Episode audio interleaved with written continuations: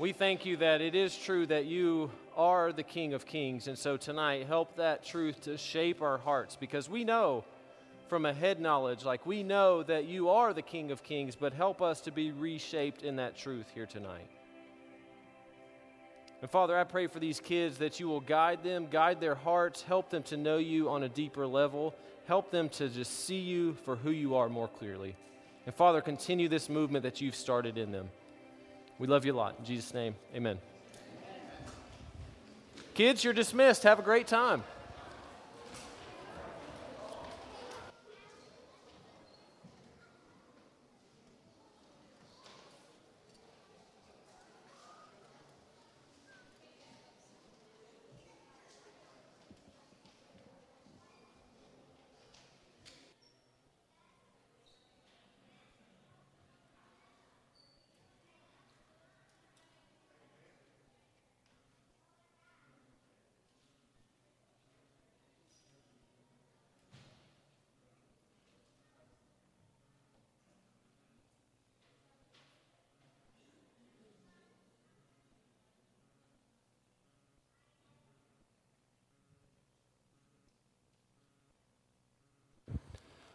Friends, good evening.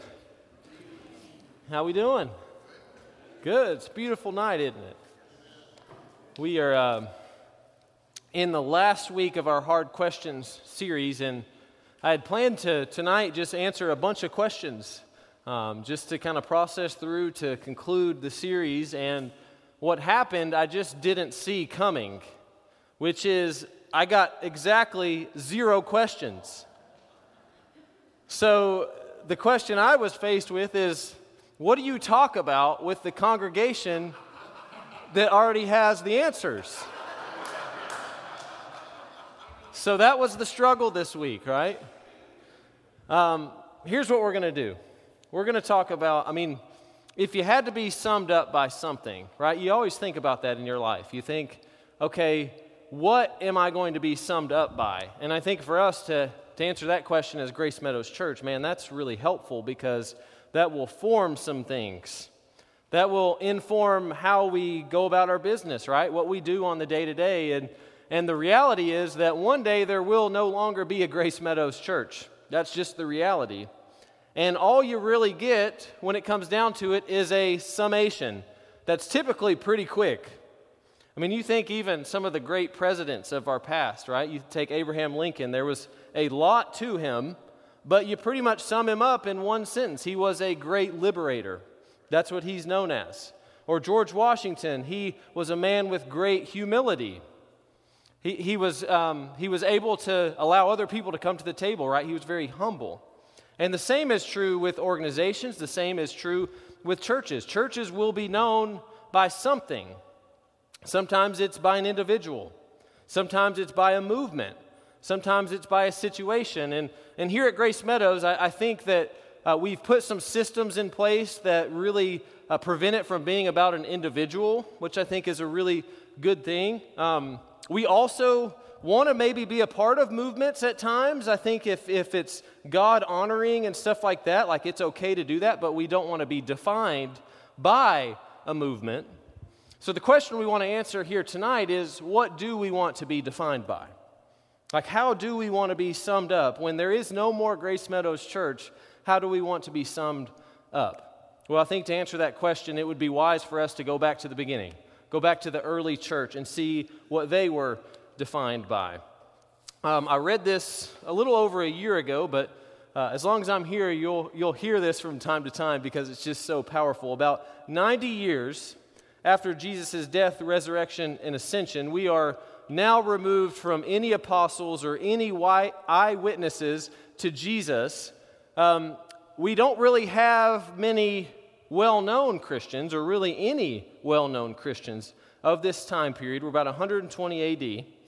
But the Caesar at the time, Caesar Hadrian, he's so curious about these Christians because he keeps killing them. And every time he kills one, like five more pop out of nowhere. I mean, this Christian movement is growing at a rapid rate. And so he's curious what is the deal with this Christian faith, this Christian movement? So he gets a guy named Aristides and he says, Go check out this Christian movement. I want to know what's going on here. Why is this so attractive? Why is this growing like crazy? All this stuff, right? Well, Aristides will go and he will uh, spend time with the Christians and he'll spend time with other groups of people, and he reports this back here. He says essentially, Christians are different. He says, You know, I have spent time with all these different groups of people, but Christians are different. And here's in part what he says. If you want to find kind of the whole uh, thing that he, he talks about, you can find that on the web. The web? Is that? Is that what we say now? I don't think so. I'm kind of dating myself a little bit with that. What would be better? Google? Is that? I don't know. Let's move on. Thank you, Mark. I appreciate the support, I think. Now, he says this in part. He says, They love one another. And from widows they do not turn away their esteem, and they deliver the orphan from him who treats him harshly, and he who has gives to him who has not without boasting. And when they see a stranger, they take him into their homes, and they rejoice over him as a very brother, for they do not call them brethren after the flesh, but brethren after the Spirit and in God. And whenever one of their poor passes from the world, each one of them, according to his ability, gives heed to him and carefully sees to his burial. And if they hear that one of their number is imprisoned or afflicted on account of the name of their Messiah, all of them anxiously minister to his necessity. And if it is possible to redeem him, they set him free. Now listen to this. And if there is among them any that is poor and needy, and if they have no spare food, they fast two or three days in order to supply to the needy their lack of food. They observe the precepts of their Messiah with much care, living justly and soberly, just as their Lord God commanded them. Every morning and every hour they give thanks and praise to God for his loving kindness towards them. So, this letter would begin circulating all over Roman culture, and Roman culture would begin to sum up the Christians with this statement Behold how they love each other. Behold how they love each other. And being defined by their love, they would begin to win over the Roman culture so much that the most brutal people, probably in the history of the world at this point, in terms of brutality, would become a Christian nation. And it was all about this term behold how they love one another. And I guess for us, man, sometimes we think we got to get fancy, right? I mean, we think, you know, we know love, right? We, we, love is so important. But let's package this other thing with it, or this other thing, or this other thing. But man, what would it look like for us to have such a belief in that truth that love is what will shape our culture if we'll just believe it? So we ask that question again. What do we want to be summed up by? Is it, behold how they love each other, or is it something else? Anything else? Because that's where our focus ought to be. Now, I'd like to spend the rest of our time just kind of focusing on what that looks like. And I think a lot of times you can hear a message like this, you can read the scriptures, you can hear about love, and you say, okay, I got to go and be more loving now. And I think that's actually kind of dangerous, really, because we don't actually have a capacity to love. Love is not natural to us. Now, desire certainly is natural to us. And we talked a couple weeks ago about the difference between love and desire, and, and I'd like to refresh us because you may not have been paying attention because there was a bird swirling around that night if you were here. But the idea being that we don't love ice cream. We want to eat ice cream. That's different. We desire it. And I think a lot of our issues come whenever we start conflating those two terms desire and love. And you know, I think that's a, that's a big danger for us.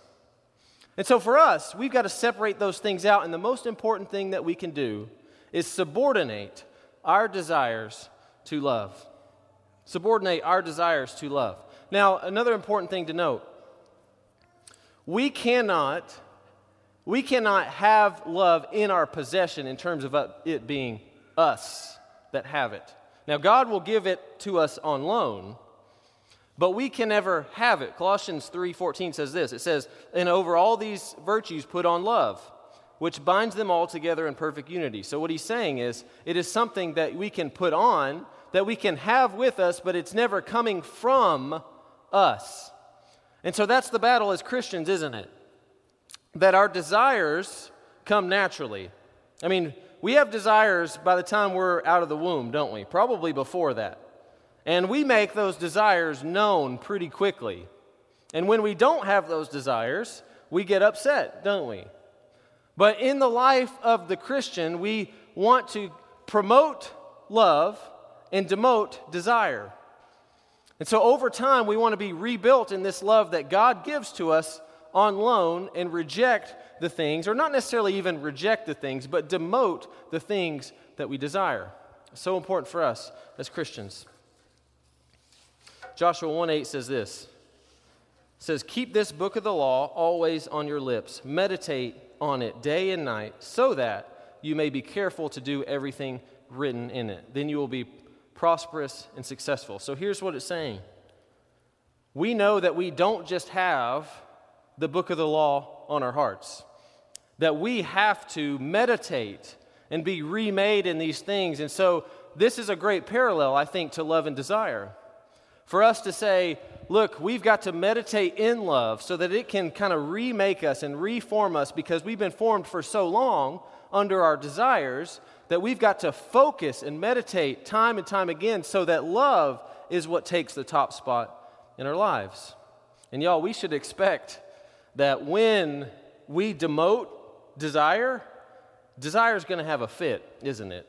I mean, I thought of an example this week of, and I wouldn't do this, but this is just an example. If I decided that I was just going to give up extra sugar because I felt like, man, that would really benefit my family, like for me to be here longer. Then, about two days in, that donut is going to be looking real good. And that's how it is with desire. That's how it is with anything, right, that we desire. If we start to reject it, those desires will really come to the forefront. But if we can continue to meditate on the book of the law, to meditate on the things that we know are good, despite how we feel, despite our desires, man, we'll start to be remade in love. It's so important that we can't just muster it up. I mean, I don't know how many times in my life I've tried to just say, okay, when it comes down to time, I'm just going to be more loving. And what happens? You guys can probably testify to this too. Your kid goes crazy, or your spouse does something that you don't like, and bam, right? Because it's not in us. It's not in us.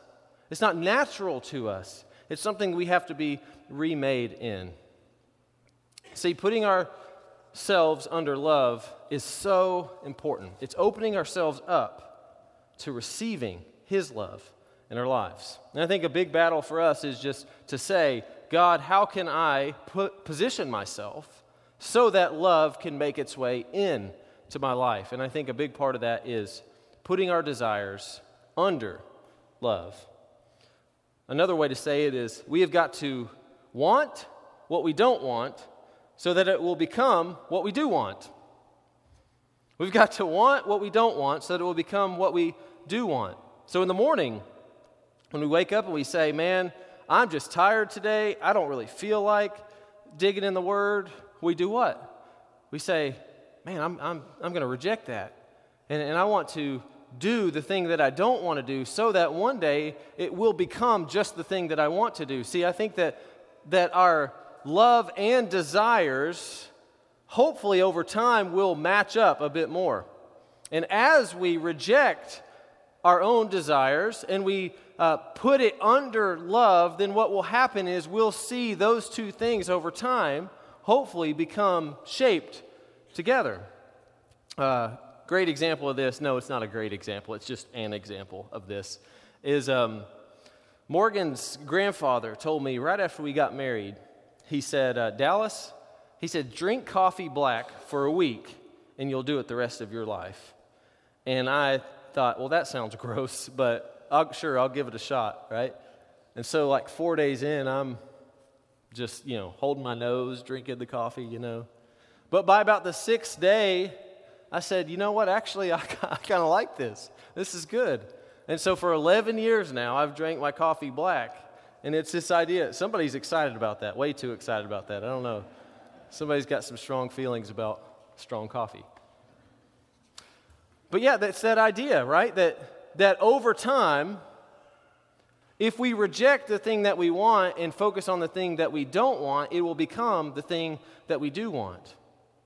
And a great example of this, too, is when uh, there's people in this church, man, who they'll serve and they'll serve and they'll serve. And I think by the time they're done serving, they're like, oh, man, I'm so tired. You know, that's such a responsibility. But what I've found is a lot of these people will say, man, can you believe we get to do this? Can you believe we get to serve? Can you believe that this is our life? Right? It's this idea that, that man, we start to love.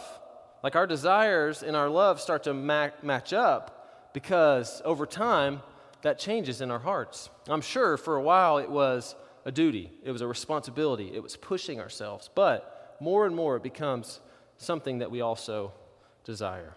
Now, the second thing is that we've got to learn to trust that love is enough. Man, another way to say this is that we've got to put our faith in love. Dallas Willard has a definition of faith that I think is far superior to my own definition. He says, Faith is when you are ready to act as though something were true. So we all have faith in many different things because we act based on our faith in those things. So even just right now, you have faith in the chair you're sitting in because you're relaxed and comfortable in them. Some of you may be too comfortable in that chair. You got so much confidence in it. But that's the idea, right? And I think we can have that kind of confidence, that kind of faith in love. I mean, if we do truly see that, that people were changed, that the culture was changed by this idea of behold how they love each other, then man, if that's at the top of our confidence list, if that's at the top of our faith, then we'll start to see change over time. We'll start to shape everything that we do around love. And I got to be honest, sometimes, especially um, I've seen in church leadership, it's like, man, yeah, we know that's true, but, but we really got to force it with other things. You know, we've got to we got to preach the best message. We got to make these sticky statements, and we got to, you know, have great illustrations and be funny and all this stuff, so that we can really relate to people and we can make it work. But, but that's saying that we don't really trust that love is enough. And it's not that we don't try to do those things and explore how to communicate better, it's just that everything sits under the umbrella of love.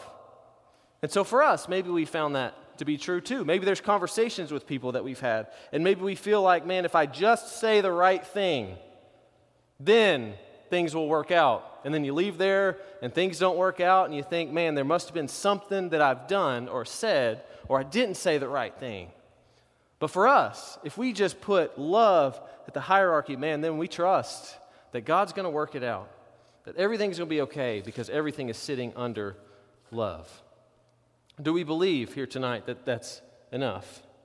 Uh, let's turn to 1 Corinthians 13 together. Paul knew the dangers of this way of thinking. The Corinthian church is, they're meeting up together and they're, you know, they're, they're talking over each other and all this stuff because they think that man, my gifts are so important and I got to make those be known and all this stuff. And, and Paul says this in 1 Corinthians 13. You guys have probably heard this. He says, If I speak in the tongues of men or of angels, but do not have love, I am only a resounding gong or a clanging cymbal. So this is not talking so much about speaking in tongues, but talking about articulate speech.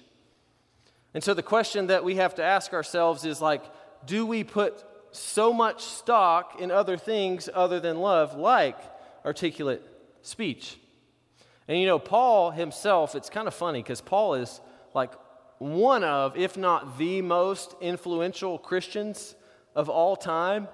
And yet, evidently, he was a terrible speaker. I mean, 2 Corinthians 10:10 10, says this. It says, "For some say his letters are weighty and forceful, but in person he is unimpressive and his speaking amounts to nothing."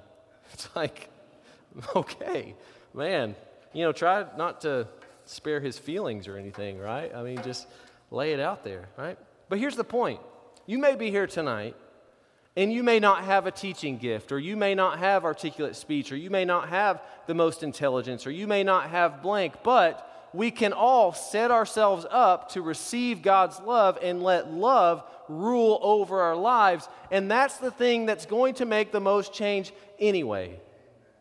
So, for us, what do we value? What is at the top spot in our hearts? Because if love is at the top spot, then all the insecurities and all the things of saying, man, I just don't measure up. I'm just not good enough. You know, somebody's always a better speaker here, and, you know, somebody's better at this, and all these things. But we come away saying, you know what? If love is the greatest thing, I can be remade in the love of Jesus, and that will not only change my life, but change the culture, because that is the most important thing.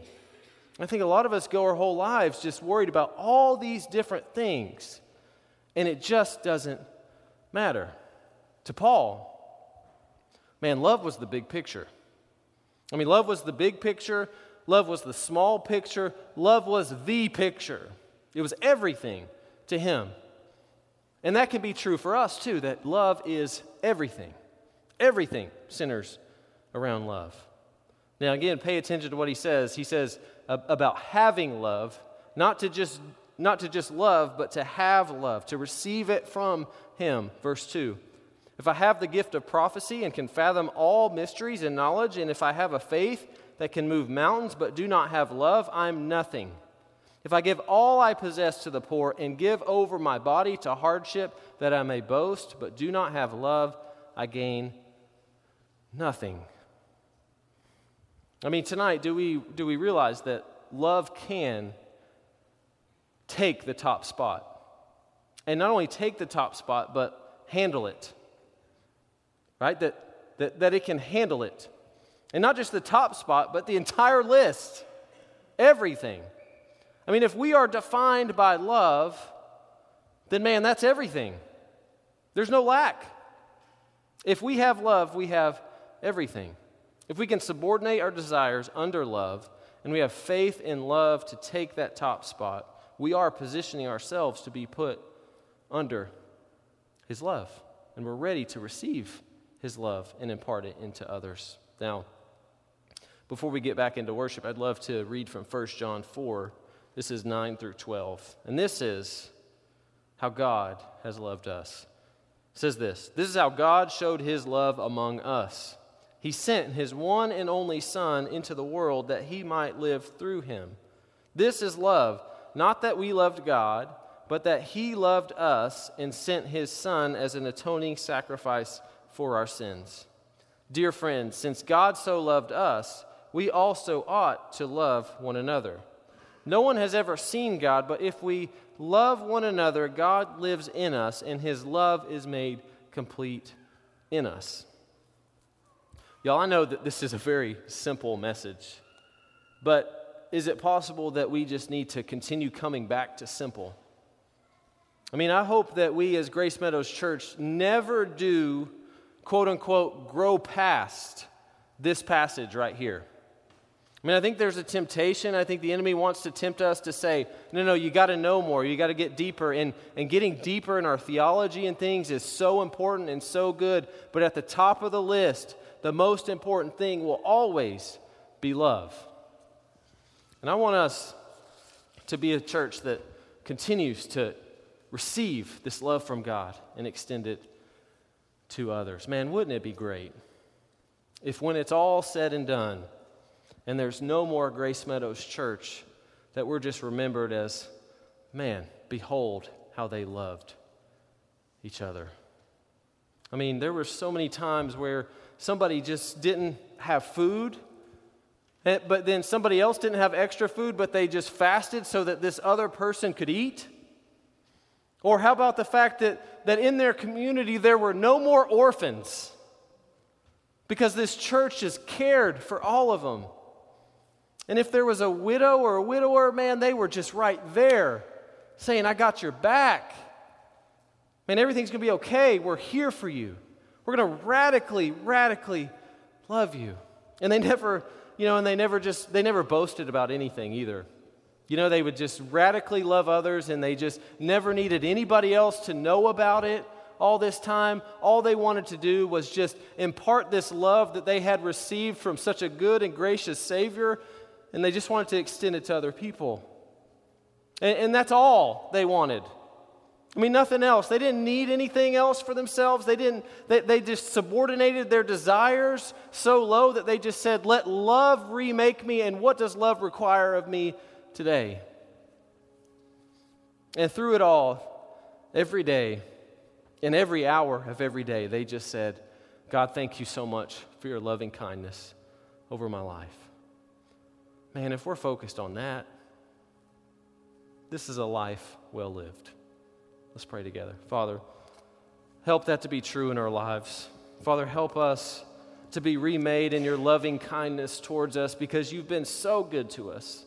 Remind us of your love, remind us of your grace, remind us of your mercy. And when the enemy tempts us by saying, you know what, you, you don't measure up in this area, or surely God will use somebody else, help us to see that love is enough and that you've given us your love and help us to be remade in that love so that when it's all said and done, man, we can just say, God, remake us in your love because that is enough. That is enough for us as Grace Meadows Church. We love you a lot. In Jesus' name, amen. Uh, the altars are open. If you need somebody to pray with, I'd love to do that. Let's stand and worship.